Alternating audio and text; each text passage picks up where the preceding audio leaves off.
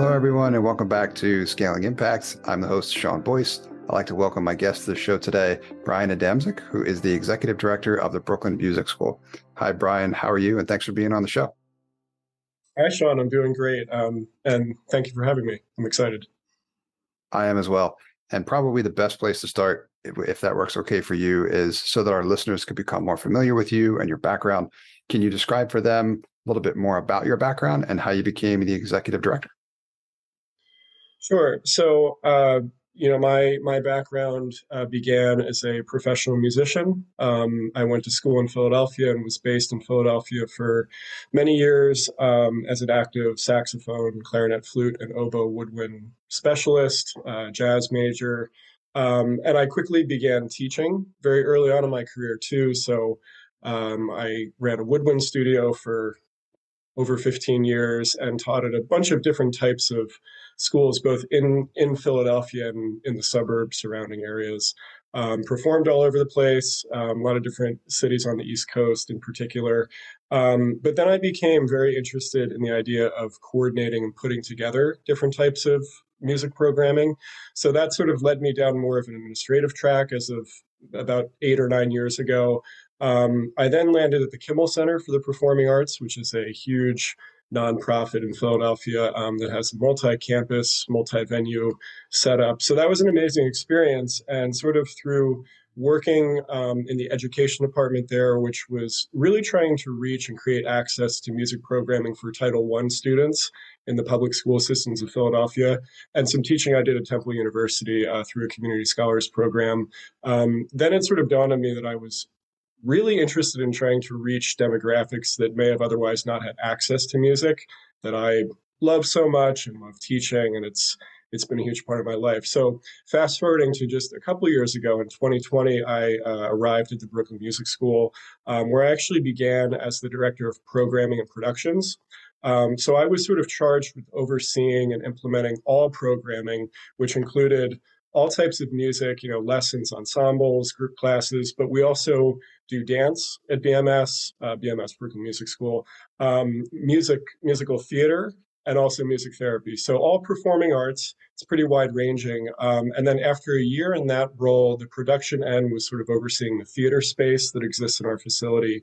I was then put in as interim executive director in 2021, and then our board of trustees voted me in permanent last November. So I've been in my current role as executive director for uh, just over a year. Um, and I should note that uh, Brooklyn Music School's entire mission, which I guess I'll dig into more as the podcast goes along here, um, the, the core mission is to create access and accessibility and affordable performing arts programming to the community. So that obviously resonates with me a lot, and that is why I migrated a bit north uh, to Brooklyn. Cool. It's an incredible story. Thank you for sharing, and obviously very excited about the the key element that Philadelphia has played in that uh, in the story of yours, right?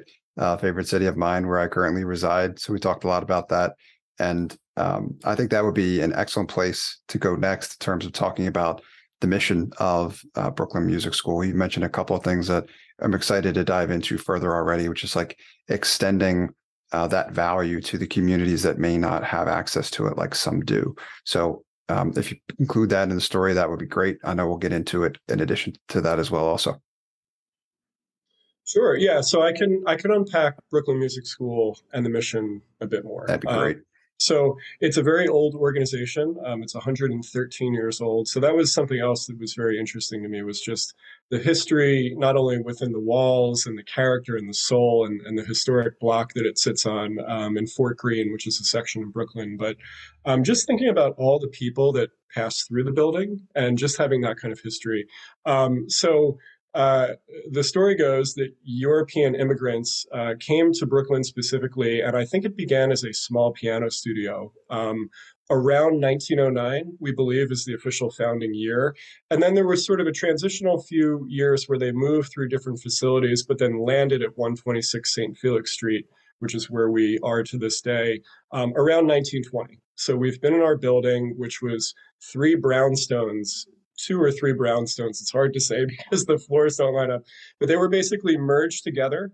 So if you can sort of, you know, for the listeners, envision a four-story old historic brownstone more or less with varying size small practice rooms larger group class and ensemble rooms but then nestled within inside of that is a 260 seat old spanish style theater fully functioning you know 30 by 30 stage lighting racks sound system the whole nine yards so that's that's what our facility is uh, today and the the founders um, and the mission, which was written in 1909 and still stands, of course, was to create access. So they believed that everybody in the community, and I think their idea of the community may have been sort of immediate, you know, the, the neighborhoods around Fort Greene and downtown Brooklyn, um, everybody should experience the joy of music, the power of music, the healing of music.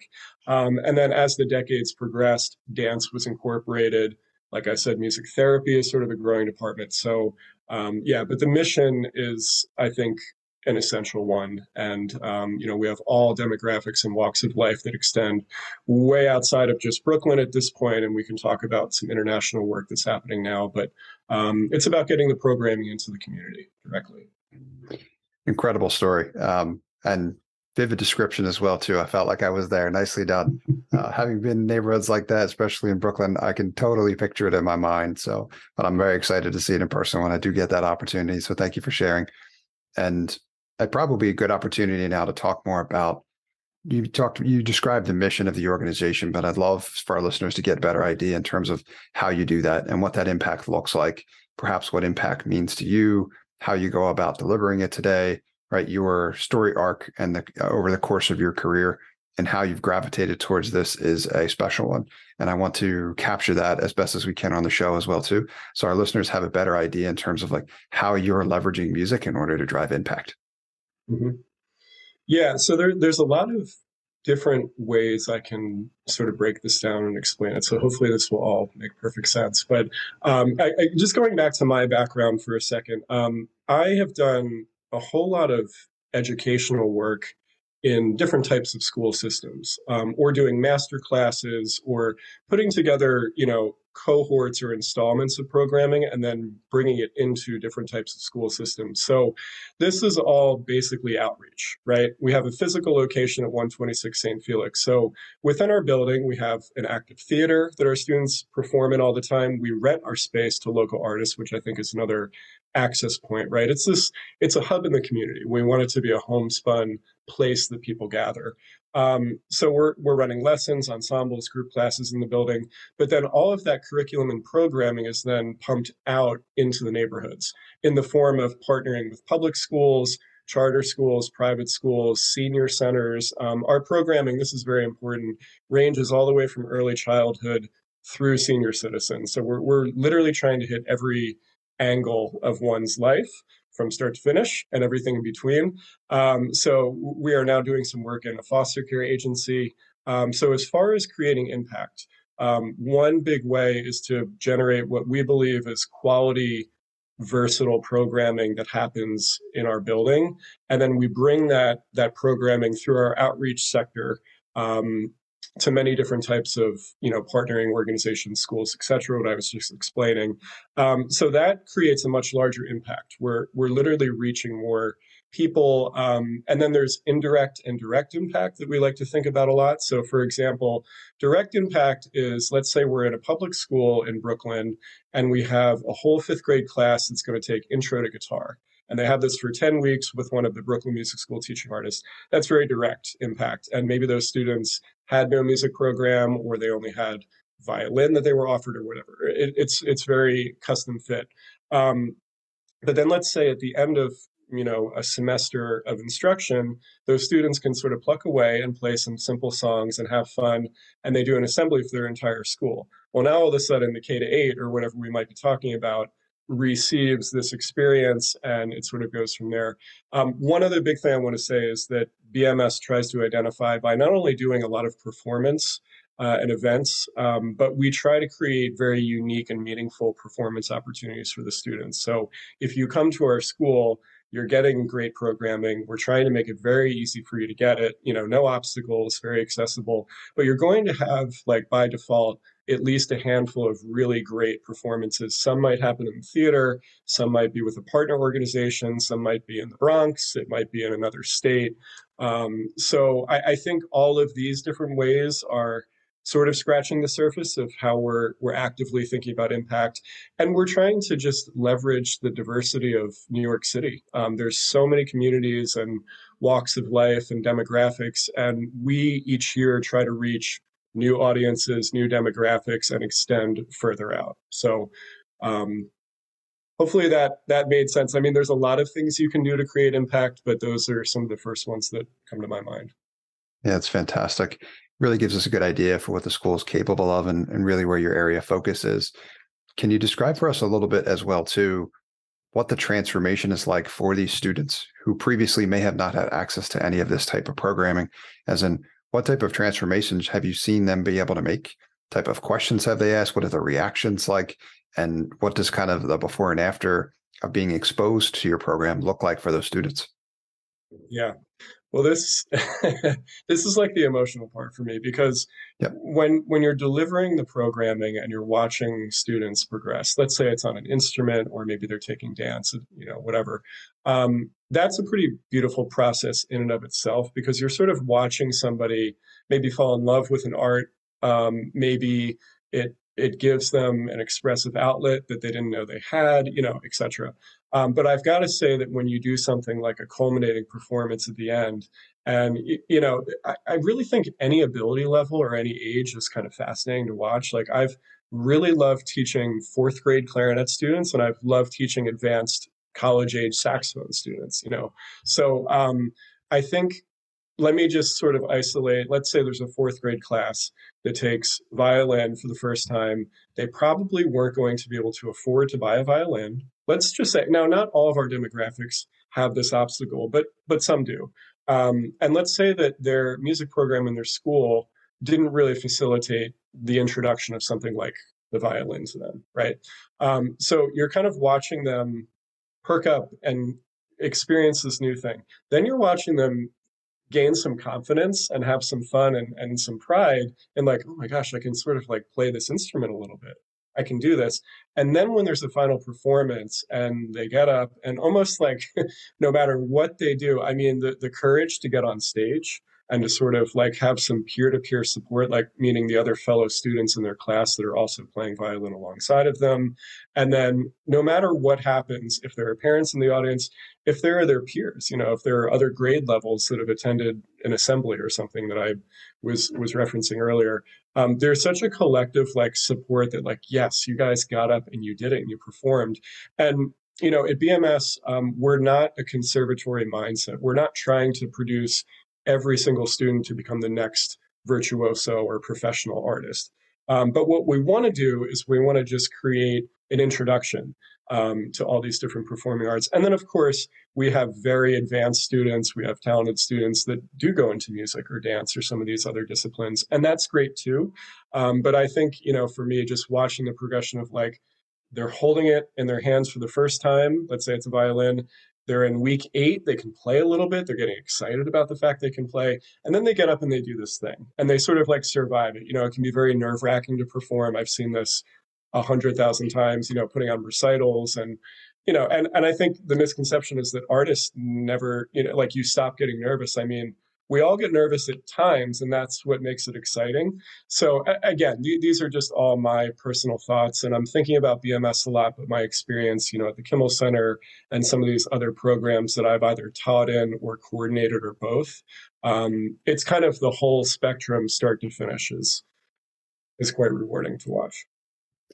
It's got to be such a remarkable process to observe right? Starting from the basics or just being completely introduced to it totally new, like not having any prior experience to picking up, gaining those skills, and then putting on a performance, right? Is it's a remarkable transformation for these uh, students and people of all ages that may not have previously had access to something like that. It can be really life changing.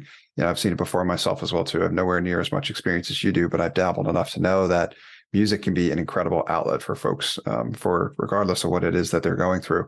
Something like that to funnel any activity into being constructive in those ways and uh, being able to experience the arts is can be can really lead to some remarkable transformation. So I know the Brooklyn Music School is behind a lot of that. So we thank you for your contributions, and it sounds like some remarkable opportunities to help a lot of people. And that's I know as part of a previous conversation you and I had, I wanted to ask you more about this one, or if you wouldn't mind kind of telling a version of that story again, where we talked about uh, basically extending access to folks who previously have not had a lot of opportunities to make it out of their neighborhood or off of their block, for example, um, through the things that the school is doing, and that being that being uh, remarkable exposure for some of these students, uh, especially some of the younger generation as well. Also, through all of the hard work that you're doing, there's a uh, interesting story there, and I know you've gotten some of this feedback, and it really puts things in perspective for those of us who have had those opportunities and don't realize how many people may be shut out of that and how something like what the Brooklyn Music School is doing can really lead to transformations there as well too. Mm-hmm.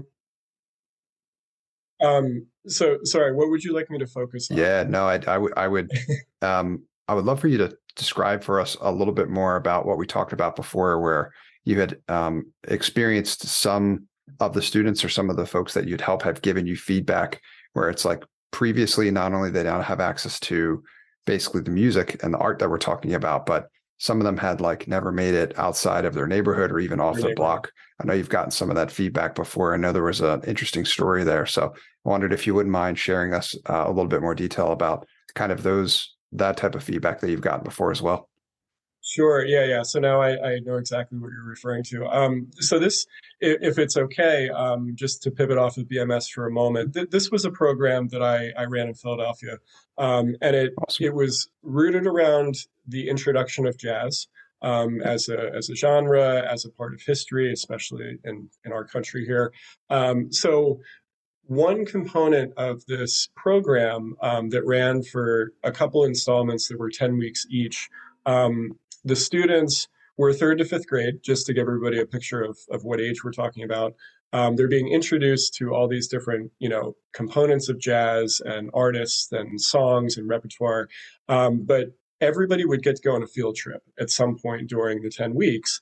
And we would partner with a, particular jazz club venue in the city of Philadelphia. Um, and these students would basically get to leave their regular classroom schedule for a few hours, travel to the venue, have a nice lunch, hear a little bit from uh, musicians that I would coordinate and put together, and then they would get a nice little like 45 minute concert on the, you know, venue stage. So yeah, I mean, one of the things I would do as the coordinator day of was I would actually travel to the public schools that we were partnering with that were involved in this and I would like ride the bus with the students to the club and get them set up and have them seated. So yes, I mean, I, I think I was telling you previously many times, not just once. You know, I'd be on the bus, let's say with a bunch of fifth graders. You know, they're trying to figure out who this guy is. You know, who coordinated the program because really they had a relationship with the teaching artist, and I mean, they would just so so openly say every once in a while, like, yeah, you know, Mr. Adamczyk, I'm so excited to be going to this fancy club where the tall buildings are. And what they were referring to was coming from sort of the, you know, north south areas of Philadelphia, maybe west. Um, they were talking about Center City, where the high rises are, and that's where this club was. And, you know, at least four or five different kids on on five different occasions said, you know, I'm really excited too because I've never left my block before. So this is a really big deal these kids would get dressed up. I mean, it was a big deal for them. And you could tell that they were sort of like digesting and enjoying the curriculum that we were presenting. But I mean, the, of course, the idea of missing school was probably exciting to them. But getting to go to a venue, this, fa- you know, fancy venue, hearing music, and, you know, the seating is kind of right by the stage. So it was very intimate. You know, they're, they're with these heavy New York and Philly jazz musicians um, who I would hand select that were also very good speakers and you know could sort of present like a workshop, not just a performance. So um, I think that's what we were chatting about a bit. It was really yep. one of the more beautiful moments of of coordinating a program which has a lot of challenge and it's it's hard work and a lot of pieces have to come together. Um, but to hear kids saying that they've never left their block and that they're getting this exposure to a new style. And of course, there was a performance element. So they would do bucket drums and there was some singing and some dancing. We would talk about tied to the Harlem Renaissance unit. Um, it, it, just, it was pretty neat to watch. It's really special. It's pretty hard to deny the impact that this work has when you hear stories like that, to say the least. So those are pretty dramatic. Thank you for sharing. And then I know you have plans for uh, essentially what a lot of what we talk about on this show, which is like growing and scaling that impact. And we've had conversations about potential international exposure or partnering with other schools and other countries and cities, even, which is really interesting. I know some of that stuff is um, relatively new, but love to hear you talk a little bit in terms like what your goals are for growing and scaling the impact that the Brooklyn Music School provides. Um, yeah, in terms of uh, your future plans. Yeah. So just to to preface a little bit, um, you know, something that I began talking about and thinking about a lot in 2020 when I came to BMS um, with leadership and with with the board of trustees and whatnot was try was trying to create much more visibility. Um, it, it's strange, like we're this very old organization, so plenty of people in the community know about us, but many people like don't know about us, and it's it's an interesting sort of like mixture of both and people all the time are oh yeah i know you've been here forever meaning the building and then other people are like oh like i i just walked by and i didn't know that there was all this music and dance happening here. Um, so visibility has been a big thing um, to try to work on uh, so of course, you know, again, New York City is so big and, and vast. So we're trying to always like identify, okay, here, here's where we are in Brooklyn right now. We have our location, we're doing events here, here, here. We're in these schools. We kind of create like a map of what we're impacting and hitting. And then we look at Manhattan and Staten Island, the other boroughs. Um, so that's sort of one way to keep bumping out. And again, very very tied to our outreach efforts, which I talked about earlier. Now, if we're talking about visibility, then the next step would be okay, well, let's get some more national visibility. So I've already been thinking and, and talking to some colleagues that are at universities that are spread in some different cities. Of course, Philadelphia is is at the top of my list because that's my my hometown and I, I love Philly. Um, I have friends in Boston that are doing great work at Berklee. Um, I have some contacts in New Orleans. New Orleans, again, is a very important jazz city. So, you know, I'm, I'm thinking about extending and doing some partnerships and maybe performance one offs, um, perhaps at a university or some other kind of entity. And then when you get beyond that, um, and this is, I think, what you were getting at, and this is what I'd love to talk a little bit about, is the international component. So, how do we become international? Um, when COVID hit, we put all of our programming on online, as everybody did, because we had to. And we thought that we were going to do all this online programming forever. Now, we will. We will always keep an online presence and a Zoom option and whatnot. But we quickly learned that we were competing with literally the entire world. So it was actually quite hard to get traction on certain programs and installment series that we were putting virtually and whatnot. Um, so, you know, then I started trying to think, okay, well, how do we actually become international? How are we going to do this? Um, so there was an opportunity that was presented to me um, about seven or eight months ago, um, we were contacted by a music school in France, in Paris specifically.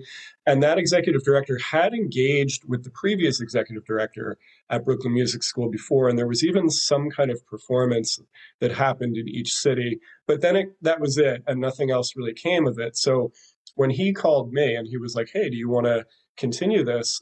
I, I was very excited because without going into too much detail, Paris as a city means a lot to me as a musician, as a saxophone player, especially classically trained, you know, studying the Paris Conservatory, professors and whatnot. And then there's a huge jazz presence, and there always has been. Um, so I couldn't have been more excited when he said, you know, let, let's talk. Let's think about how we can develop this. So that resulted in him flying me over in June to meet his community, um, work with the students a little bit. There was a bit of a language barrier. I've got to get my French together fast, uh, but you know there there was plenty of English and translations. I conducted their student ensembles and their orchestra, and they did a performance at a big outdoor festival in Paris. One of my last days, and I like conducted. I played clarinet. Um, it it was it was pretty amazing. So that that started this this new relationship between the schools and between he and I, the other executive director. So now I've been back a couple of times, and I'm just trying to understand, you know, how we can really keep the relationship building. And what's most important to say is that it's rooted around a student exchange, a student cultural exchange. So the, the main premise is that the students at Brooklyn Music School some of them, at some point in their time with us, will have the opportunity, we hope, to travel to Paris and not only sort of mix with the students at this French school, but also do a performance in Paris, maybe a joint performance. Some orchestral students from BMS join the orchestra at the French school. So uh, we also want them to travel to Brooklyn and do the same thing. Um, so I, I, also have my eyes set on faculty exchange. So, you know, some New York musicians go over to Paris and sort of present their lineage and background.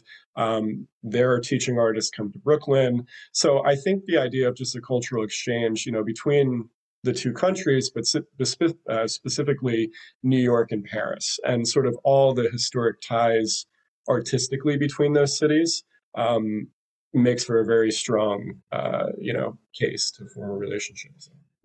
Sure does. That sounds like remarkable plans to me, and if you ever need anybody to accompany you on those trips over to France, you let me know. I'll do my best. Uh, i know enough to be dangerous with French, but I certainly don't speak music like you do.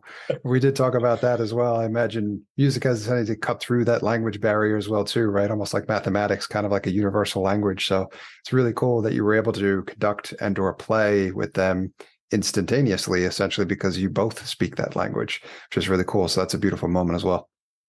Yeah, yeah. I mean, that's. I think we we were chatting about that a little bit too. Um, yeah, definitely some language barriers. Um, you know, we're getting to meet each other for the first time. Like, there, you know, you you have to spend time with somebody to create a relationship. But I will say that when I was playing, and even when I was just conducting and sort of like moving through a rehearsal, which I've done, you know, again thousands of times as a longtime teacher, uh, there was no obstacle. Like it, it was, it was so organic, and there was sort of, and I would say between myself and the teaching artists in particular over there, like this kinship of just, yeah, like you're musicians too. Like it's kind of, it's it's a community, um, and it did not matter. It was another continent and mostly French, so it was very neat. cool. That's yeah. so cool. Amazing. Well, thank you for sharing, Brian. Thank you for being here and telling the story of the Brooklyn Music School. We're very excited for your plans. Excited to have you back as those start to materialize. And before I let you go, I ask you a couple of quick questions so people can know where they can go to learn more. That's probably the best place to start. As in, where would you point people to where they can go to learn more about the Brooklyn Music School and see, you know, what how they may be able to get involved to help as well? Yeah, so I think the best way is to visit our website at brooklynmusicschool.org. Um, and if you just search Brooklyn Music School in Google or whatever, it will come up quickly. Um, that website uh, we've done a lot of work on, um, so it's very easy to navigate. It's going to give you donation means if you want to look at that. Um, it's going to break down all the programming, uh, the staff, the personnel, all the events, the calendar. Um, and then, of course, we have uh, social media presence um, that we're sort of trying to build and grow on. So you can certainly just search Brooklyn Music School on Instagram, Twitter, and Facebook. Um, in terms of YouTube, I would have to get back to you about that. Um, we have posted a lot of things on YouTube. I don't know if we have our own channel, but um, the other three uh, social media platforms are safe. Fantastic. And any of those links that you want to share with me as well, too, we'll make sure that they get in the show notes. So any of our listeners want to learn more, they can click directly in our show notes and get them to those platforms as well, too, where they can learn more.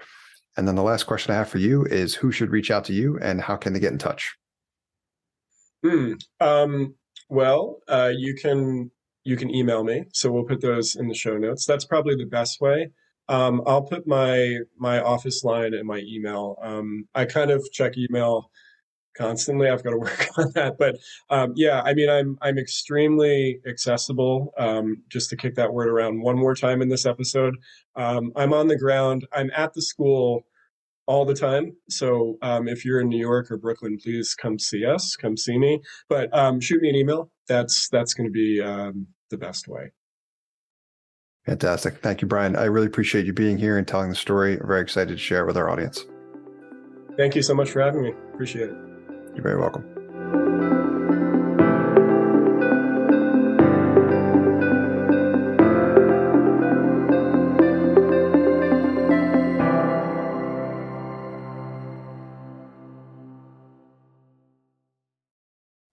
Thank you for listening to this episode of Scaling Impact. I hope you got a ton of value out of it. If you'd like to learn how to scale impact at your nonprofit organization by more than double in less than half the time, I'd encourage you to sign up for my free five day email course at nextstep.io forward slash impact.